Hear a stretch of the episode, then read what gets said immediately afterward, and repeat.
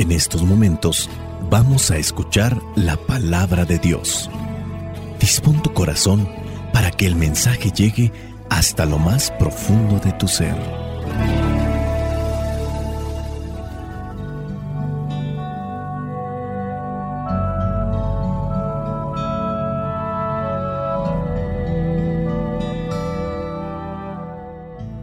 El Evangelio que la iglesia nos presenta para este día en el que celebramos la fiesta de los santos arcángeles Miguel, Gabriel y Rafael corresponde a Juan capítulo 1 versículos del 47 al 51.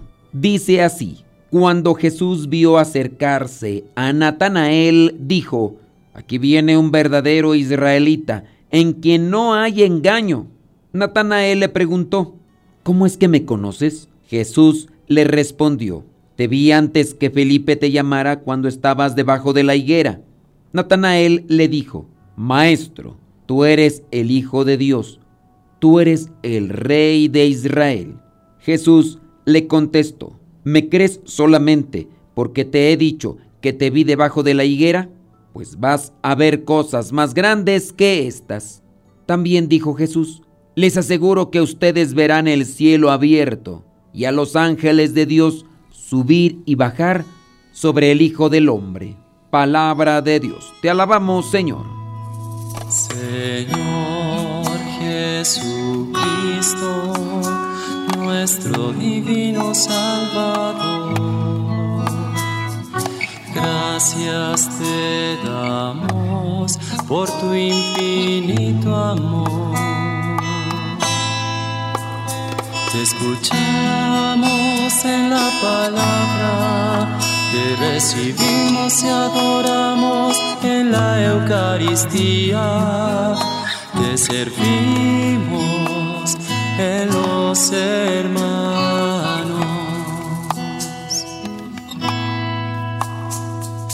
que seamos misioneros como lo quieres tú,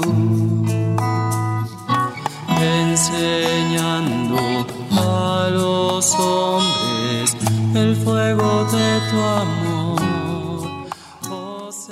El Evangelio que la iglesia nos presenta el día de hoy presenta en su texto más de la situación de Felipe y de Natanael. Hoy la iglesia tiene presente esta fiesta en la que se recuerda a los arcángeles, Miguel, Gabriel y Rafael. A diferencia de los ángeles, los arcángeles tienen una misión especial. Hablando de jerarquías, podemos decir que tienen un rango más alto por la misión que les toca que los ángeles comunes. Y no es que en la Biblia se anden presentando como yo soy el arcángel, tú eres un angelillo cualquiera. Esas distinciones y separaciones las hacemos los seres humanos por la soberbia que nos tiene dominados o controlados. La palabra ángel significa enviado. La palabra arcángel es una palabra compuesta, una palabra formada por un prefijo, el archi en griego, que significa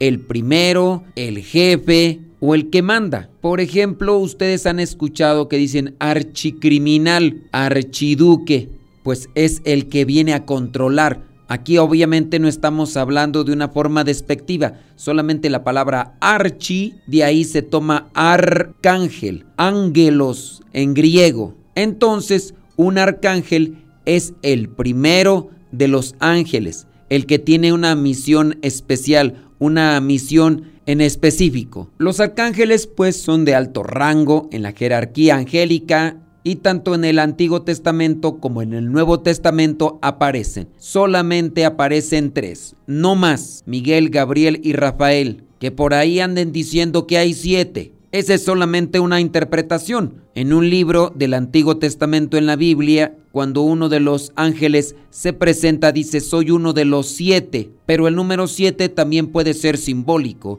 no necesariamente un número total. A lo largo de la historia de la iglesia se ha desarrollado esta devoción a estos arcángeles, a estos ángeles con misión especial y la iglesia los toma en cuenta como intercesores y protectores, porque esa es la misión de un ángel. Y en este caso, teniendo en cuenta que son enviados de Dios, son intercesores y están dispuestos a ayudar con su oración, con su protección, con su ayuda espiritual. Y también lo podemos ver aquí en la Biblia de manera también física. ¿Será posible que estos seres espirituales logren intervenir en lo material para ayudarnos? Pues sabemos que sí, y ahí están los diferentes pasajes bíblicos. Ahora, con lo que concierne a este pasaje bíblico que la iglesia nos presenta para el día de hoy, hablando de Felipe, de Netanael y del llamado que nuestro Señor Jesucristo les está haciendo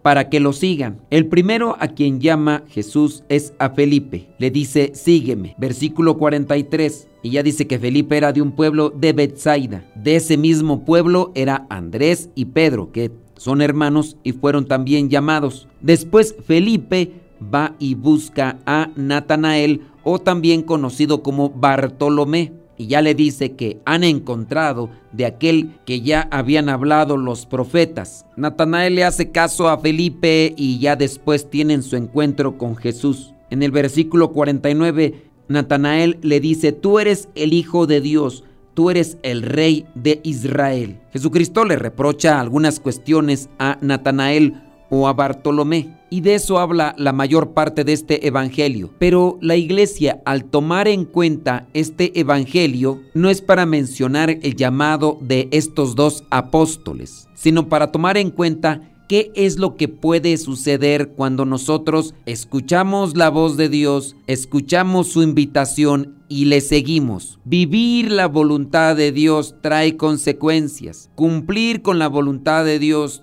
trae consecuencias. Ellos están sorprendidos por algunas cosas que ya les ha mencionado en primera instancia, principalmente a Natanael, tanto así que ahí le dice, ¿me crees solamente porque te he dicho que te vi debajo de la higuera? Felipe ya le ha escuchado y por eso después le dice a Natanael, hemos encontrado a aquel de quien escribió Moisés en los libros de la ley y de quien también escribieron los profetas. Felipe está asombrado, ha reconocido a Dios y ha comenzado también a mirar las cosas prodigiosas. Caminar en esta vida de la mano de Dios nos llevará a tener estos encuentros y estas experiencias que nos harán constatar la presencia de Dios en nuestras vidas. Jesucristo en el versículo 41 les dice, tanto a Felipe como a Natanael, les aseguro que ustedes verán el cielo abierto y a los ángeles de Dios subir y bajar sobre el Hijo del Hombre. Ellos serán privilegiados porque van a estar muy cerca de nuestro Señor Jesucristo caminando en este mundo. Y por estar cerca y siguiendo a nuestro Señor Jesucristo, tendrán ciertos privilegios. Mirar el mundo sobrenatural, mirar el mundo espiritual. Ustedes verán el cielo abierto. Si el cielo se abre, entonces comenzarán a mirar el más allá en el más acá. Ese tipo de visiones llamadas beatíficas por los maestros espirituales, las pueden tener las personas. Sí, no necesariamente tenemos que ser del grupo de los doce. Hay personas que han caminado muy de cerca en las cosas de Dios y han tenido esa experiencia. ¿Será posible que en este mundo uno pueda mirar la mano de Dios? Que pueda mirar a los ángeles de Dios, estoy muy seguro que alguno de ustedes que nos están escuchando lo ha constatado. Puede ser que también algunos no hayan visto el cielo abierto, más bien sus cuerpos se intoxicaron con sustancias que los hicieron alucinar, porque el privilegio de mirar el mundo espiritual Dios lo concede no a personas de forma aleatoria o al azar. A ver, ¿a quién le damos esta oportunidad de mirar el mundo celestial, el mundo espiritual de Tin, Marín, Dedo, Pingüe, Cúcara, Cúcara, Mácara, Títere? Fue a este. Vamos a darle, tócalo para que empiece a mirar el mundo celestial, el mundo espiritual. Pues obviamente no. Dios concederá este privilegio a quien acepte su llamado. Y aceptar su llamado no quiero decir que se consagren a Dios siendo religiosos, religiosas, siendo misioneros, consagrados. Aceptar el llamado de Dios es seguirle y cumplir con su voluntad. Y para cumplir con su voluntad, primero necesitamos conocer su voluntad. No podemos cumplir o hacer algo que no conocemos. Primero hay que conocer la palabra, dejarnos iluminar en la oración también por el Espíritu Santo. Después, ejecutar, vivir conforme a lo que Dios nos enseña en su bendita palabra. No hay tanta complejidad. Lo que pasa es que estamos más apegados a los gustos, a los placeres, estamos más encadenados a las cosas del mundo y a veces, sin darnos cuenta, ya no solamente estamos apegados a las cosas del mundo, nos hemos encarnado a las cosas del mundo. No queremos dejar lo material,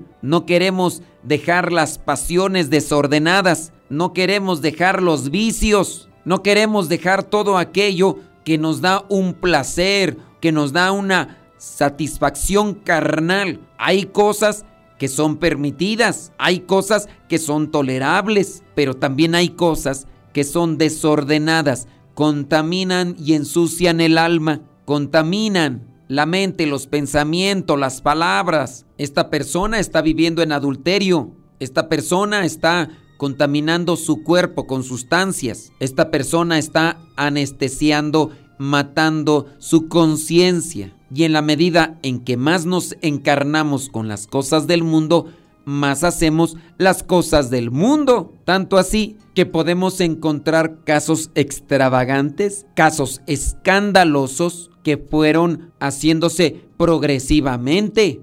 Dígase de aquellas personas dentro de la iglesia que cometieron pecados atroces. Todos cometemos pecados. Incluso hay hasta un pecado de omisión. Las cosas buenas que podemos hacer y no las hacemos. Pues bien, hay pecados realmente graves, que no se han cocinado de la noche a la mañana, que no se han cocinado de un día para otro. Ha llevado mucho tiempo en cocinarse y eso solamente quiere decir que son personas que están dentro de las cosas de Dios, pero no se dejaron llenar por Dios. Caminemos todos los días cerca de Dios. La oración, la reflexión de su palabra, la meditación nos podrá servir, nos podrá ayudar para estar ahí recibiendo estos regalos. Les aseguro que ustedes verán el cielo abierto y a los ángeles de Dios subir y bajar sobre el Hijo del Hombre.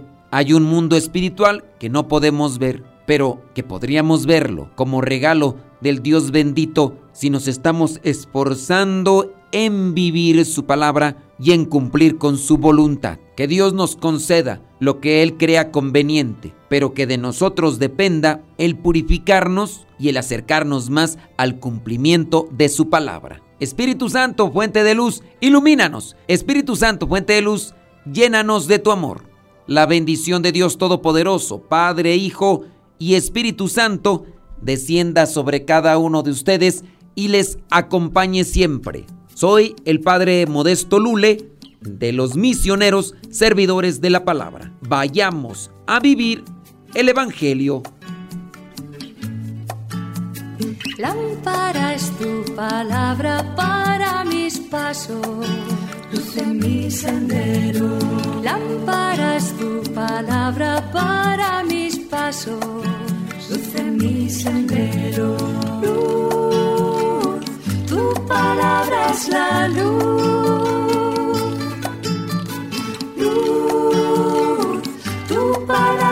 la luz. Yo guardaré tus justos mandamientos.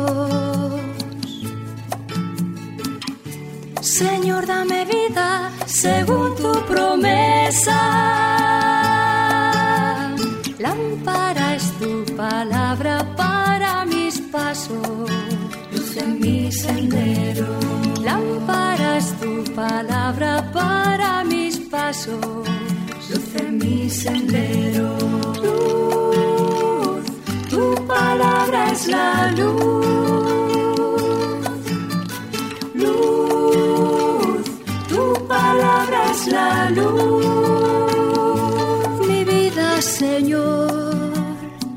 Está siempre en peligro. Señor, sal al camino e invítanos de nuevo a trabajar en tu viña. Señor, sal al camino e invítanos de nuevo a trabajar en tu viña. No importa a qué hora, no importa a qué precio,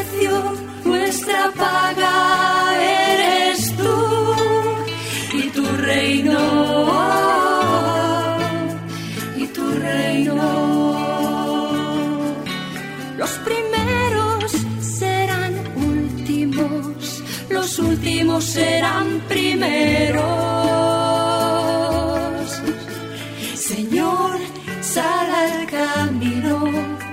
E invítanos de nuevo a trabajar en tu viña. Señor, sal al camino.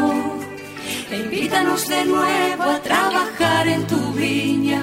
No importa a qué hora, no importa a qué precio